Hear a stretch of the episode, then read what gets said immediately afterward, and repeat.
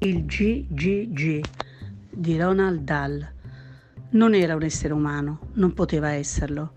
Era quattro volte più grande del più grande degli uomini, così grande che la sua testa sovrastava le finestre del primo piano.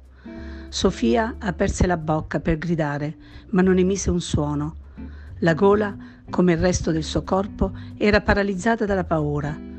Non c'era dubbio che quello fosse l'ora delle ombre la grande sagoma oscura veniva verso di lei. Camminava rasente le facciate, risalendo la strada e nascondendosi nelle rientranze buie, non raggiunte dalla luce della luna. Si avvicinava sempre di più, sempre di più, muovendosi a scatti. Si fermava, poi ripartiva, poi si fermava di nuovo. Sofia credette di capire quello che faceva.